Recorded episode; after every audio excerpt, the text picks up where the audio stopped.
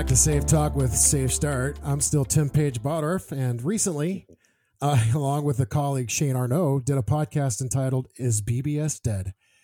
Your response to that episode was so overwhelming that tells us there's still a desire for information on the subject of behavior-based safety. So, I thought we could take a, te- a deeper dive into why those valuable processes fail. I'd like for you to take a look at this from the perspective of why. Why might you have experienced failure and what can you do about it? By the way, note to the listener we'll be using the terms BBS and observation and feedback, as some organizations call them, interchangeably, as we're talking about the same exact thing. So I've brought in today my friend and fellow consultant Joe Tantarelli to help me sort through all of this. Joe was literally buried alive earlier in his career. And in fact, Joe and I discussed that in a previous podcast with the exact same title. If you haven't listened to it, it's an amazing story. Joe, welcome back to the podcast, my friend. Thank you, Tim. It's a pleasure and actually an honor to be back here with you and your listeners. Thanks for the invitation. It's my pleasure. As I mentioned, I would like to discuss why BBS processes fail, if you will, I'd like to take the approach of a post mortem, much like you would in conducting an accident investigation. We've got a lot to discuss, so I'm going to jump right into this. You ready? Well, I better be. I mean, let's start with the title of this podcast What's Really Wrong with BBS?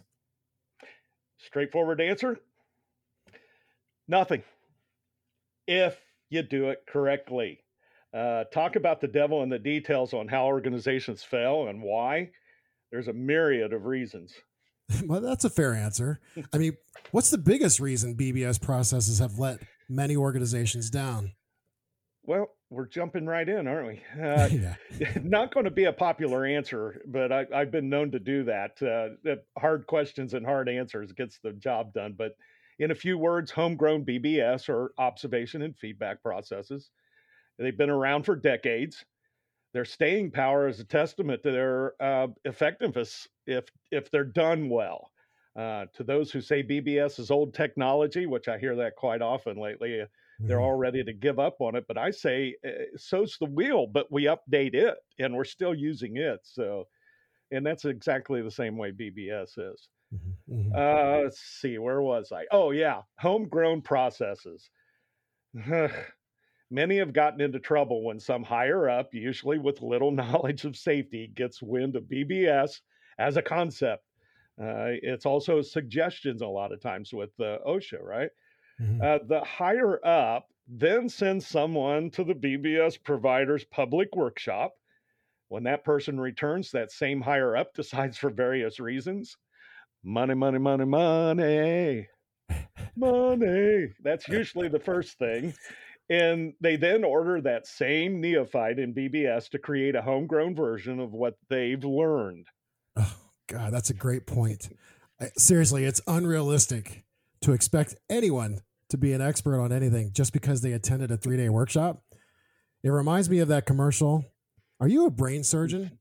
Uh, no, but I did stay at a Holiday Inn Express last night you know and it, that commercial is so memorable because it's so outrageous but that's exactly what it's like when people try to take the reins when they don't have a good understanding of the process. So mm-hmm. um, you're correct. Three days of classroom work doesn't stand a chance to get someone who's been honing his or her craft for decades. I know we'll be discussing all the unnecessary problems with that approach. Some will be obvious and some of them will be uh, uh actually subtle but just as effective in derailing the process. so let's get off on the right foot here. I guess at the very beginning, this is a good place to start any, as anywhere. So the selection of observers, what do you think? Oh, this is going to be a short one eh, compared to the rest of the things we're going to talk about today. Uh, the easiest part of that journey, you want those who are respected by their peers. That's it. I mean, if you think about it, if they obviously have good communication skills because the, their their peers like them and they mm-hmm. respect them. That's right. I think you nailed it. Uh, I would only add to the to kind of avoid that temptation of selecting people from the safety department. Mm. First of all, one of their primary functions is compliance, and mm-hmm. we don't need anything distracting them from that task. But the second thing is related to the first. They may not be the most popular people you get to work with. I mean, the safety professional, and that's kind of what we are, traditionally is on the back end of the process of collecting data and they're kind of performing analysis of that data when it comes to BBS. But also, we should mention how many observers are you going to need? I think a great rule of thumb on that might be 10 to 15% of your total employee population. Each employee, they should be observed, or those that are being observed should be at least observed once a month. And that rule of thumb does several things for you. It helps hold off burnout among the observers, and it will also provide variety for those employees, like different styles, different approaches, you know, different sets of eyes they all see different things and their perception is completely different. But that also prepares that organization for inevitable attrition. Mm. All right, so we've selected the right observers. Now we kind of get we we kind of need to get them trained. Yes, and my preference uh, on site and there are several reasons for that. Your company gets the full attention of the consultant versus the public event where you have to compete with other people to be able to get uh, specific concerns addressed. Secondly, we can go into your plant, your factory, or your job site, whatever it might be, to give the trainees a real sense of how this is all going to go in their world, right? Uh, with that consultant. That approach is a lot more valuable to everyone as opposed to a public event. I agree. I'll tell you what, though, when it comes to training, this is kind of counterintuitive, but when it comes to training, you almost prefer to do the training offsite, but when you have to do observations, you definitely want to do those mm. on site. So there's a lot of skill that goes into these observations, and I agree to get as much focus on your site as possible. I've seen what I call an avalanche effect when it comes to training. Mm. It, it looks like this you get observers trained up properly, then they turn around and they enter the same higher ups as you mentioned and, and order the new or replacement observer training collapsed to maybe in half an hour. I'm completely vexed how they possibly think that's a good idea. Another indication they don't understand is the power of BBS. I mean, I believe the most important aspect of BBS is the proper communication piece. Don't you agree? Absolutely. Uh, one thing that I really uh, was impressed with immediately with SafeTrack is we take four hours out of the three days just to focus on how to communicate to folks. Uh, not only the obvious, but how to positively correct someone. Uh, you, you, need to get that desired behavior change and uh, positively reinforce safe behaviors. We have a tendency to forget that part. hey, you're doing a great job. You know, uh, the the employees will be driven to repeat those behaviors if we do that. Yeah, I totally agree. Hmm. Uh, if you get that crucial part wrong, you're kind of on the mm-hmm. road towards quotas. Then, like, it's a matter of a quick, sharp turn into pencil whipping. Mm-hmm. Yeah, I've seen some amazing counterfeiting over the years in my business. I've seen guys rub dirt on the observation cards boot tracks, crumpled cards, and even half moon coffee steams from the mug. And I've even seen people be so professional at it they use a different colored ink pen all the time, just to make it look like it's it's not done at the end of the month when the quotas are necessary. Mm-hmm. Yeah. Um, if the observers don't clearly understand the value of the observations, the personal value, that is so important in everything that we do. You'll find yourself propping the whole process up with quotas, incentives, and at that point, you'll find yourself without much of a process at all. I'm glad you said that mm-hmm. because when you start in, entering the quota phase, uh, then the whole vision of observation and feedback just collapses on itself. So, all right, thank you for that. Uh, another area that we kind of should talk about is observation and feedback is not some kind of catch a scheme. We are not safety police. Amen we're out there to make things better, not worse. So you need to, you don't want to be spying on the folks uh, and spring out on them, seeming like like the police do when they uh, when they catch us speeding, right, and give us a ticket. That's never happened to you, has it? Uh, no, never. hmm. All right, so let's uh, just talk to the listeners real quick. I want everyone listening to take kind of a mental trip back to the last time they were pulled over by a cop and then just kind of ask yourself this question What were you thinking?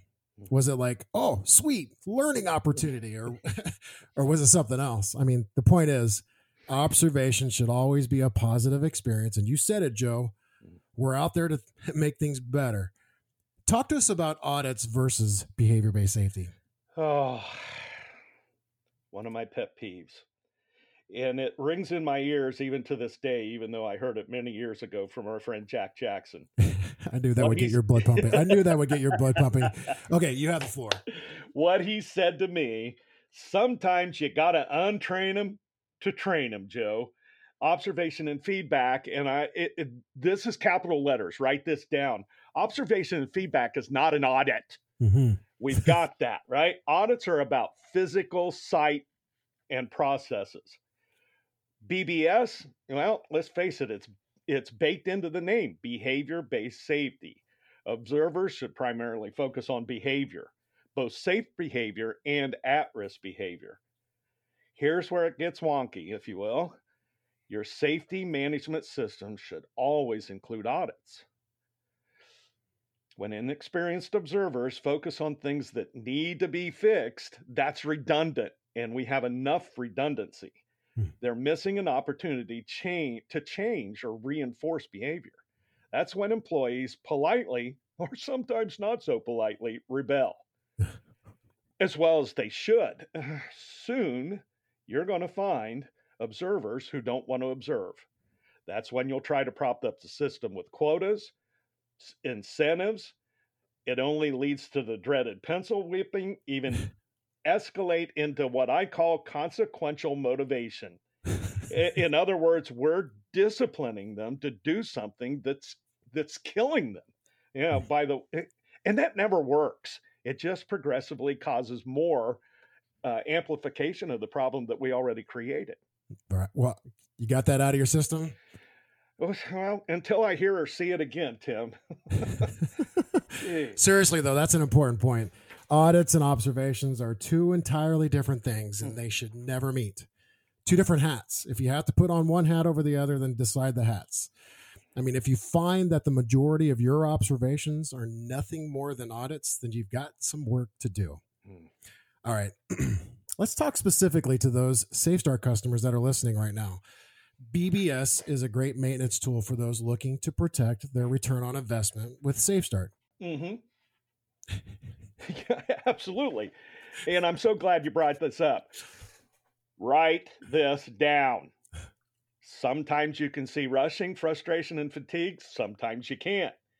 Ask anyone who's been married for a while. Uh, oh, and by the way, here's a tip to all you young married folks. When you ask your spouse what's the matter and they say nothing, let me assure you, you did something wrong. That's, I mean, that's great advice to all those significant others out there, Joe. hmm. Served me well, it has, my young Padawan. Mm-hmm. Four and a half decades, by the way. Congratulations. Uh, back, back to those states. Sometimes you can see them, sometimes you can't, but you can always ask. And this is what's so cool about Rate Your State and I love it because it really puts those states top of mind for the person that's con- conducting the rate your state and the person who's following along it, with, with, the employee and, and rating their state. So awesome setup. That's great. I I like what you said there. I mean, sometimes you just have to ask. As far mm-hmm. as complacency is involved or concerned, the only way you can get at that state, and as far as the others I've found, if they're not in one of those states, you could still put them on their radar just by asking hypothetical questions. Mm-hmm. Like, if you had a rush order late Friday that had to get out, how might that affect your performance? All right. So, Joe, thank you so much. I'm just going to recap a couple of things behavior based safety, getting the right observers. That's a, that's important. Mm-hmm. Two, thinking about what we've just talked about in terms of the communication piece, the reason why we spend a majority of our time doing communication is because it's so important. The delivery, and even more important is the person perceiving the communication. Those are great points. And then you finally just said rate your state. We're asking somebody about if I could rate your state right now. It's just kind of, uh, you know, it just what it does. And I think you were with me when we were in Peoria, Illinois, talking to a water group and You know, that one person that said, No, I'm not ready right now, but they were in a trench, Joe, and you mm. know this feeling about a person digging in a trench and talking to them about frustration. And that, to mm. me, I don't know what you said there was important. So rate your state. Yes, for sure. Not an audit. Just to kind of recap, it's not an audit. Mm-hmm. It's just having a conversation. And if they don't have time, move on. Move mm-hmm. on. All right, Joe, we're kind of running out of time. Are you ready for a rapid fire round? I am, sir. I mean, there's times for observations and not a good time. What do you say about that? Yes. And you said rapid fire. I'm going to take a shot at that. It's not a good time when production is down.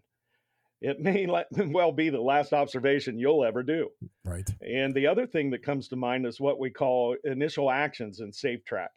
Um, write this down too. that simply means you can see what you can see as you approach the person to be observed. If you see at risk behavior or perhaps a rule violation, never take your observation card out. Intervene immediately, especially if you have a legal requirement to do so. And let's face it, we have a moral obligation to do that. I'd mm-hmm. suspend my plan to do the observation and address the issue. Well, I guess that wasn't rapid fire, but that's the best I could do. That's okay. That's okay. Intervention is so tough right now because some people just are, are afraid of conflict. And if they weren't equipped with the same communication techniques that we just talked about, yeah. Anyway, your answer was great. Mm. If you'd let me, I'm going to add to it. If while walking up and you see like an immediately dangerous to life and health situation, suspend the observation and mm-hmm. conduct the intervention. All right. Final rapid round question. What do you say to those who aren't seeing improvement within their data?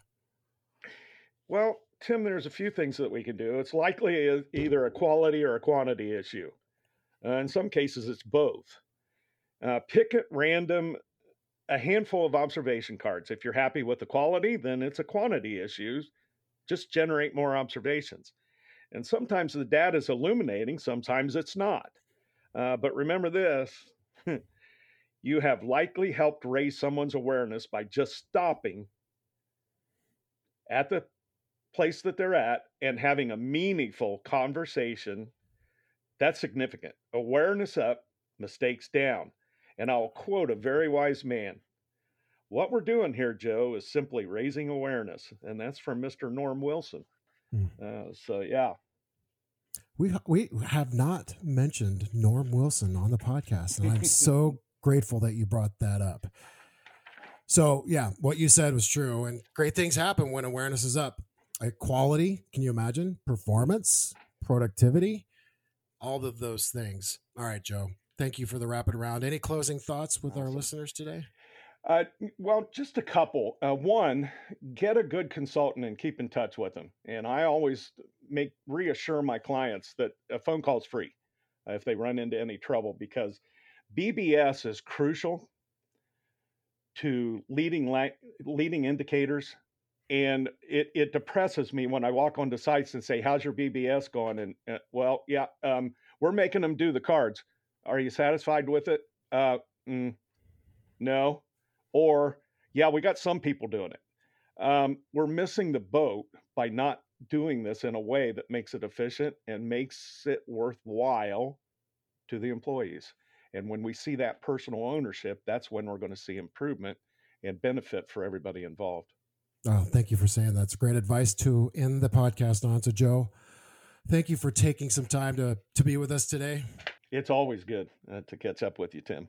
Yeah, I, I, if anytime I can get you on the phone or on a podcast, I, I, I would do it. And it's great. To, it's great to spend this time, especially with summer coming up. And uh, thank you, Joe. I appreciate it. If you'd like to reach out to Joe and pick his brain, you could do so by email. His email is joe at safestart.com. Once again, that's J O E at safestart.com. Please remember to share this podcast, and you can email me directly at tim at safestart.com if you have any topics that you'd like for us to cover. If you'd like more information on Safe Track or even Rate Your State that Joe mentioned, reach out to your account executive or check out SafeStart.com. Don't forget about our Human Factors Conference coming up in Orlando, Florida, Kissimmee, and that'll be February 22nd, 2022. We would like to thank you for listening, and for Safe Talk with SafeStart, I am Tim Page Bottorff, and until next time, we'll see you down the road.